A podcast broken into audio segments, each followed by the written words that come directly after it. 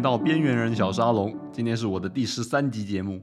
在西方文化中，十三是一个非常不吉利的数字。这让我想到我很小的时候，常常在十三号星期五被大人骂。从那个时候，我就对十三号星期五很有戒心。而几年前有一次，我在削纸片的时候呢，不小心割到手，削掉了半截指甲，血流如注啊。而我要切的这张纸，我记得是五十二公分。你一定想说五十二公分怎么了吗？五十二可是四乘以十三呢，四个十三，你看有多不吉利。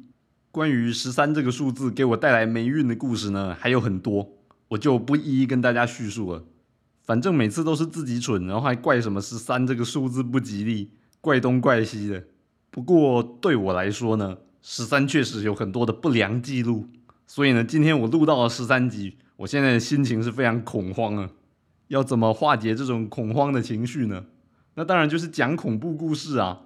当然觉得眼前的情况有点不吉利的时候呢，当然是做一件更不吉利的事情来平衡它，物极必反嘛。当你今天在抱怨自己没鞋穿的时候呢，看到后面有一个没脚的，你就瞬间觉得好过多了。这种原理呢，也被应用在很多古老的巫术和偏方里面。以前有流传一种神秘的治疗疯牛的方法，就是治疗发疯的牛。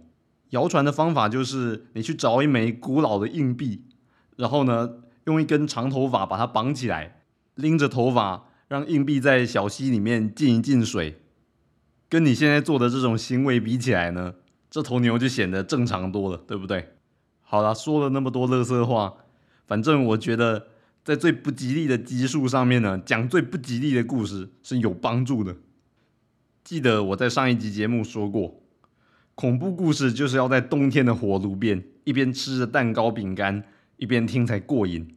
现在外面的气温就是天然的火炉了，准备了点心在冷气房里面听也是一个不错的感觉。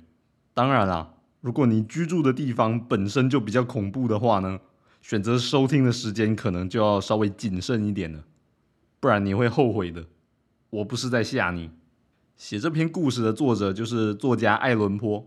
想更了解爱伦坡这个人的话呢，也可以去听听我的第十一集节目，就是讲活埋的那集。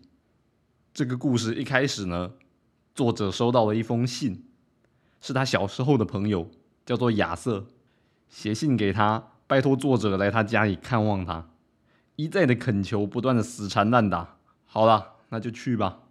他就大老远来到了亚瑟的大宅。这是一栋光用看呢就让人觉得很害怕的房子，非常的阴森，周围的景物也很残破，还笼罩了很浓的雾，花草树木也都散发一种很黑暗的气息，反正配合的太好了，已经到达了鬼屋的最高境界。也就是说，说它有多恐怖就有多恐怖，已经到极致了。只要任何有那么一点点小小的改变呢，可能就没那么可怕了。大宅的前面还有一个深黑色的湖，往这个湖里看下去，可以看到这整栋房子的倒影。你想说湖里看到的倒影有没有稍微好一点，没那么可怕？你错了，湖里看起来的比实际还要恐怖多了。人要住在这种地方，不得忧郁症都难啊！他的这个朋友亚瑟在信里面提到，他最近受了精神疾病的折磨，很希望他能来探望。这个亚瑟呢，来自一个非常古老的家族。这个家族的人性格几乎都很纤细、多愁善感，在艺术的领域有很高的造诣。这个亚瑟家族呢，没有什么旁系的血亲，只有单一的直系血脉。他们每一代都住在这栋宅里。这栋宅的装饰呢是非常华丽的，但是已经很旧、很破，很多木头都已经腐烂了，外墙长满了各种蕈类。肚子饿了就可以随手抓一朵香菇来吃，但不保证吃了不会中毒就是。他进到了这栋屋子呢，经过了一大堆阴森的长廊，他终于见到亚瑟了。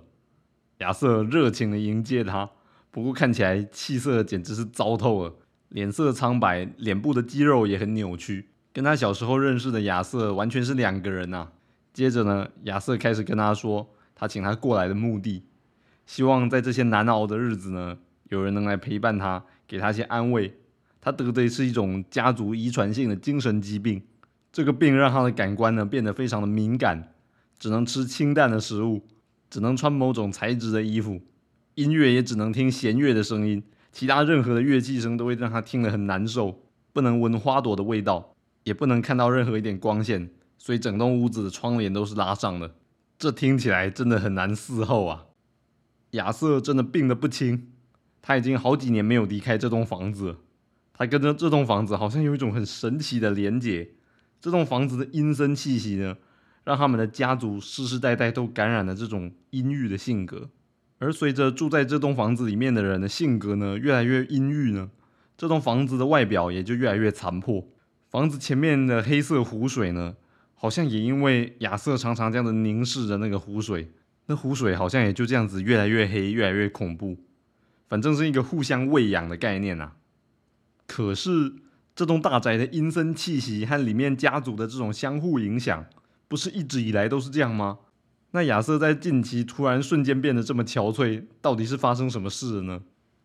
一问之下啊，原来跟亚瑟一起住在这栋宅里的他的妹妹，最近病危，可能不久就要死了。长期以来呢，亚瑟的妹妹一直是他身边唯一陪伴他的人。如果他死后，亚瑟在世上也就变成孤零零的一个人了。亚瑟的妹妹叫做马德琳，他一看到马德琳呢，瞬间觉得，哎，比起来亚瑟的气色已经还算不错了，简直是超级健康啊！一切都是比较级的关系。你感叹自己没鞋子穿的时候呢，忽然看到后面有一个没脚的人，你就觉得自己好过多了。那个没脚的人呢，他转过去一看，后面还有个没头的，永远比不完。马德琳得了一种怪病，所有的医生都束手无策，所以他就越来越瘦，还常常会陷入假死状态，就是发作了会昏迷很长一段时间，看起来跟死了是没什么两样的。有听过活埋那一集的听众呢，心里可能都有准备，接下来会发生什么事。他看到马德琳的第一眼呢，没想到就是最后一次。当晚马德琳就死了。在马德琳死后那几天呢，他们两个只字不提马德琳的名字，他们一起看书，一起画画，来转移心情。前面说过，亚瑟家族的人呢，他们艺术天分都特别高。亚瑟呢，就即兴创作了一些挽歌。做法非常的大胆又怪异，他也画了一些很黑暗、看着让人很不舒服的抽象画。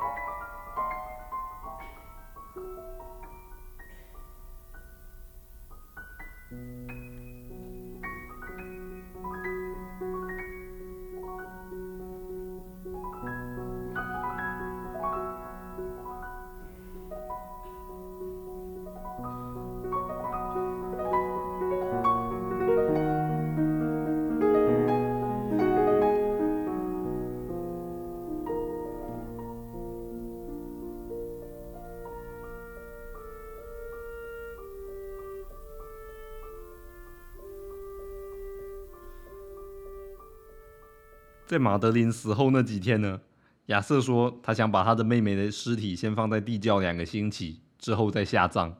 这让人有点怀疑，会不会是跟亚瑟常常在看那些神秘宗教仪式的书有关？当然，也不一定说是宗教仪式啊，还有一些现实的考量。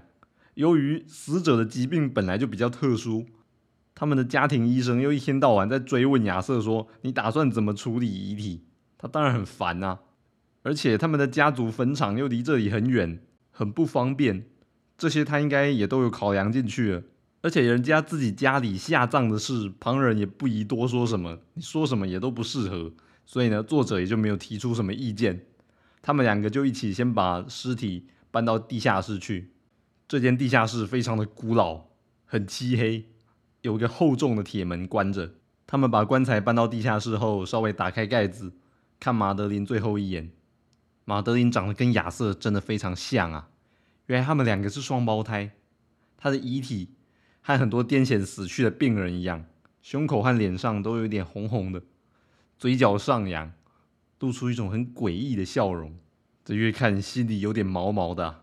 他们就盖上了棺材，上楼去了。之后几天呢，亚瑟也不再看书、画画和弹曲子了。他现在整天只会对着空气发呆，可以这样连续好几个小时，好像很认真的在听什么东西一样。这感觉一定有什么秘密瞒着别人没说。这个在旁边看的人也觉得很可怕，所以周遭还是笼罩了一种很恐怖的感觉。而到了他们安放尸体之后的第七天晚上，这种恐怖达到了顶点。那天晚上下着暴风雨，作者睡不着觉，那种说不出的恐怖感又笼罩了全身。他安慰自己说：“那不过就是周围的气氛比较阴森一点，刚好又有暴风雨，不要想太多。”不过这么想完全没用，完全不能摆脱那种恐惧，而且他不自觉的竖起耳朵听，听到外面有亚瑟的脚步声。太好了，这么恐怖的夜晚有个人陪伴也是不错，总比一个人好。他就打开门，亚瑟的脸跟平常一样苍白，不过他的眼神好像不太对。怎么有一种疯狂的喜悦？也不能说是喜悦，比较像是努力压抑某种歇斯底里的情绪。亚瑟跟他说：“你还没看到吗？你应该还没看到，等一下你就会看到了。”他打开窗户，外面简直是奇景啊！整栋房子被一团很浓的雾给包围着，有一团不知道哪来的光源笼罩着整个府宅，房子周遭的景物呢都在发光。哎呀，看起来好可怕！吸血鬼要出来了，僵尸要复活了。好了，没有那个太 low 了。他就赶快把亚瑟拉进来，说：“你不该再看这种东西了，那不过就是大气放电的现象，也没什么好看的。来，我念一本书给你听，来压压惊，不要再去想些有的没的。”他随手就拿起了本古书，是一本中世纪的骑士传说。当他念到故事中的主角呢，想去拜访一位隐士。但隐士拒绝让他进来，就很生气的把木门给打破了。当他念到这里的时候呢，突然现实世界传出了木头碎裂的声音，他们都吓一跳。这不可能吧？应该只是刚好暴风雨打坏了什么的声音，只是巧合而已。他就继续念故事，念到故事中的骑士呢跟恶龙搏斗，最后把恶龙杀死了。恶龙发出了凄厉的尖叫。念到这里的时候呢，他也听到了一阵很长的尖叫声，是从很远的地方传来的。这栋房子居然帮他们原音重现了，帮他念的故事配音啊！不过他看亚瑟的状况好像还好，没有特别慌。好啦，就继续念故事吧。骑士打败了巨龙，想要拿下上面的黄铜盾牌来解除魔咒，结果呢，黄铜盾牌自己掉下来，发出一声很可怕的巨响。他念到这里的时候呢，房子里也发出了一声很像是故事里面金属持续掉落地面的声音，这简直吓死人了。这时候亚瑟跟他说：“这样你还没听见吗？我一直都有听到这些声音，已经持续一周了，但我就是没胆说出来。我把我的妹妹给活生生的送进坟墓了，从一开始我就有听到她在棺材里挣扎的声音，那已经是好几天前的事了。”刚刚那个撞破木门的声音，就是马德琳终于打破棺材逃出来的声音。那只巨龙死前的尖叫，就是马德琳拉开地下室铁门铰链发出来的声音。而盾牌掉到地上的金属的声音，就是马德琳沿着地下室爬行的声音。我那时候为什么要这么草率的就把它给埋下去了？完了，我听到他的脚步声和心跳声啊！我敢说，他现在就站在我们房间的门外面。这时候呢，他们房间的门慢慢打开了。马德琳站在门口，身上穿着湿衣，上面沾满了血迹，这是他连日挣扎求生的痕迹啊！接着，他就倒在亚瑟的怀里死了。看到这一幕呢，亚瑟惊恐到了极点，当场吓得死在地上，应该是惊吓过度让心脏麻痹了吧？作者看到这个景象，吓坏了，直接逃出去了。当他逃出去的时候呢，这栋房子就在他身后整个倒塌了。这个故事就叫做亚瑟家的倾倒。今天的节目也差不多到这边，恐怖故事感觉也没什么好后续讨论的啊。听恐怖故事就是想要听一种当下的氛围吧。希望大家听了不要睡不着觉，应该不会啊。这一篇算是口味比较清淡的，虽然说恐怖没有多恐怖，但是我觉得它里面充满了一种美感，里面的角色。个性也都很神经质。亚瑟最后其实是被他自己的恐惧给害死的。所以其实人的心魔才是真正最可怕的。像是爱伦坡自己怕被活埋，这篇故事也出现了活埋的情节。而他的其他篇故事，他还会有什么新的恐怖点子呢？我们下集节目再见。